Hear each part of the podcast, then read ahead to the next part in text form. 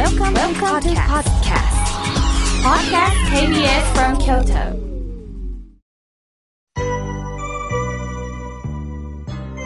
さあ、ここからはたくさんのメッセージをいただきましたので、順に紹介させていただきます。まずはじめに、兵庫のこんちゃんさん、ありがとうございます。妙慶さん、いつも土曜日が本当に楽しみです。この一年生きてこられたのも、妙慶さんの言葉のおかげです。本当に一年を振り返り、ありがとうございましたとのことです。追伸。妙慶さんの新刊本、明日元気になーれ、読みました。毎日読んでいますとのことです。そうですか。こんちゃんさん、ありがとうございます。嬉しいです。さあ、続いての方です。おはがきをいただきました。豊中市よりやすこさん。妙慶さん、おはようございます。妙慶さんの穏やかな人柄がリスナーの人々の心を癒してくださるんですね。嬉しいです。とのことです。いや、安子さん、ありがとうございます。そう言っていただき、私の心も穏やかになりました。ありがとうございます。さあ、続いての方です。えー、草津市より、和子さん、ありがとうございます。病気さん寒くなってきましたね。いつも楽しみに拝聴しています。先日は、ゴミを出しに行った時、知らない人からおはようございますと声をかけられました。とってもあったかい気持ちになり、その人の後ろ姿をじっと見つめていました。言葉一つでこんなにも豊かな気分になるんですね。嬉しい一日でした。私もこれから知らない人でもお声かけをしようと思っております。とのことです。いや、和子さん、もうこの気持ち本当にわかります。あの、私事なんですが、私は何が楽しみかっていうとね、夜、銭湯に行くんです。で、銭湯に行くと、おなじみさんもいるんですが、なんか旅行客の方がね、あの、お風呂に入ったよっていう方もいるんですが、こんばんはってお声かけをし合うんです。初めての方であっても、大体毎日ね、同じ顔ぶれであっても、だけどそれだけで温まるんですよね。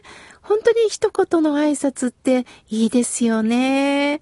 和子さんも声をかけられたことによって私もかけようと、というね、お気持ちになったんですね。ありがとうございます。さあ、続いての方です。水島幸さん、ありがとうございます。番組のプレゼントが届きました。みょけいさん、ありがとうございます。ところで、年末はもう、法はないんですか？妙慶さんのイベントないんですか？とのことです。ああ、そうですか、そうですか。申し訳ないです。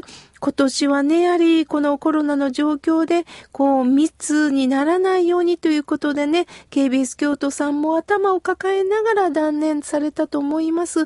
また、来年、皆さんにご案内ができたらなと思っております。ありがとうございます。さあ、続いての方です。神奈川県よりチータンさん、ありがとうございます。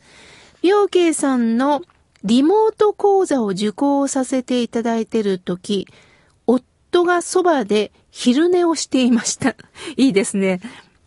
そして講座が終わると、妙慶さんの声はいいな、わかりやすいなって言うんです。途中から起きていたようです。日頃から私が妙慶さんはこんなこと言ってたよって話すので納得しファンになったようです。それからというものの車の中の外出時は夫から、妙慶さん聞かないのっていうようになり、ラジコでこちらの番組を二人で配置をしております。いい夫婦の日は、仲良くラジコを配置をしておりますとのことです。チータンさん、ありがとうございます。また、釣り合いさんにもくれくれもお礼を申してください。嬉しいですよね。リモート講座も受けてくださってるんですね。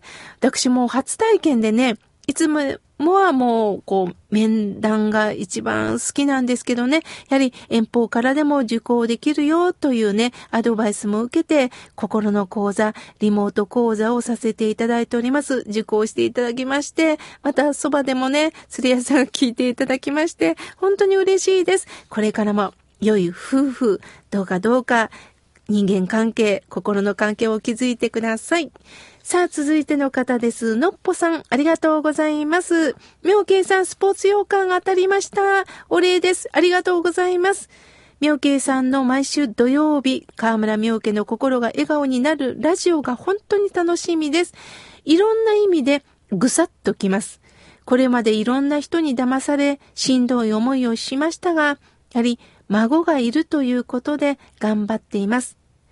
妙慶さんの新刊本、明日元気になーれ。これも心当たりのところがたくさんありまして、本当に心が和やかになりますとのことです。のっぽさん、今までいろんなしんどいことがあった。だから大きな心になったんですね。だから今笑うことができるんです。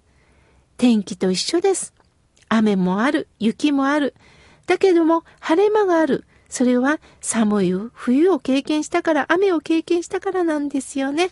のっぽさん、これからもぼちぼちとやっていきましょう。さあ、続いての方です。未亡人さん。いつもありがとうございます。妙慶さん、気温の温度差があります。体調崩されておりませんか？妙慶さんがおっしゃった受け入れられること、受け入れられないこと、すべて私の人生の言葉をかみしめております。最愛の主人に続いて師匠が亡くなりました。生きる気力が感じられず、本当にこの悲しみをどうやったらいいんでしょうか、とのことです。釣り合いさんが亡くなられただけでも寂しいのに、大切な師匠までもですか。ああ、それほんと辛かったですね。その中、こうしてメールをくださり、ありがとうございます。そこで未亡人さん、一つお伝えしたいのは、別れが悪いことだと思っていませんか？それは辛いです。釣り合いさんと別れること、師匠と別れること、別れは本当に辛いです。でもこれが悪いことだと思えば余計悲しみが深くなります。そうではなくって、別れではなく、必ず出会い直せる場所があると思ってください。これが阿弥陀さんの前に座って合唱するということです。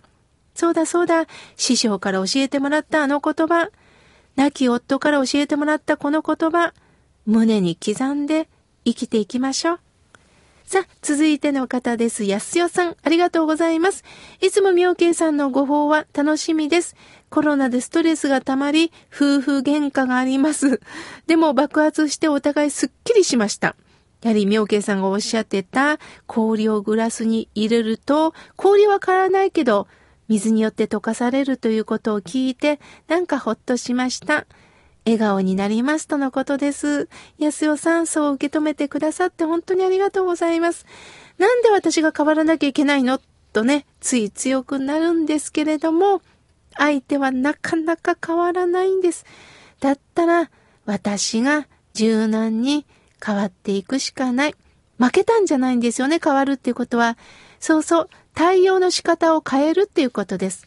それによって大きな発見があるっていうことですよね。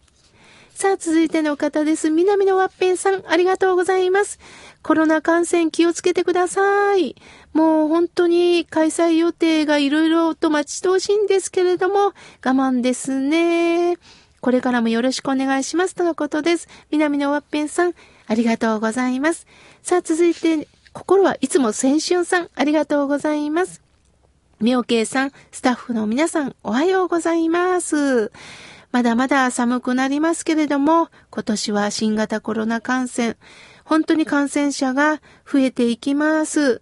食事はマスクをして静かに食べようと言っていますが、静かに食事ですか？とのことです。本当そうですよね。あの、いろんなこう矛盾点もね、あの、考えてしまうんですけれども、でも今年はね、私たちの常識がもう覆されると思ったらいいのかなと思っています。全く目に見えない、今まで経験もしたことのないこのコロナが相手ですからね。人の移動とともにコロナも増えるんだと思いながら、やっぱり気をつけながら、でもその中でもゆとりのある人間関係を持ちたいですよね。さあ、続いての方です。傷がより匿名希望さん、ありがとうございます。妙慶さん、私は、兄と数年前からお互いにお誕生日おめでとうのメールを交換しており、私もお酒を送ったり、お祝いをしたりしていましたが、最近、お祝いのメールが兄から来ません。嫌われているのか気になり、やきもきしております、とのことです。そうですよね。今までお互いに連絡し合ってたり、プレゼントし合ってたりしたのが、急にメールをしても返事がなかったりするのは、仲が悪いとか、嫌われてるだけではなくって、お兄さんに今余裕がないと思ってください。また、すぐ返事をしてくださる方となかなか返事をしてくださらない方っています。これはその方のスタンスなんです。自分はするけど相手がしないっていうのは、それぞれのスタンスがあるので、どうか自分と比べない方がいいかもしれません。ですから、そうか、今余裕がないんだな。そのままちょっと置いときましょう。やっぱり渋柿も置いてたら甘くなるようにね、置いとく時間って大切ですよ。さあ、続いての方です。ゆかちゃんさん、ありがとうございます。40代の女性です。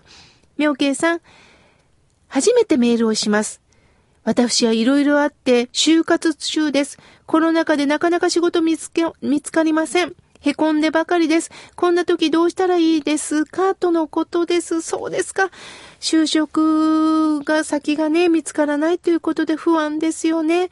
そこでね、仕事を探すとき、例えばネットで探すときに、自分のやりたい職種を検索すると思うんですが、例えば事務職に決めしてしまうとなかなかないんですって。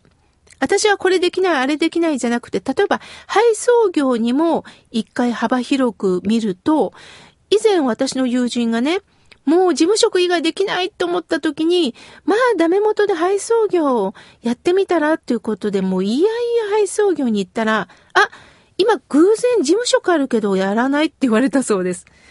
意外なところにね、出会いがありますので、もっと間口を広めて、このバイト、この仕事だけではなくて、ちょっと幅広く見てもいいと思います。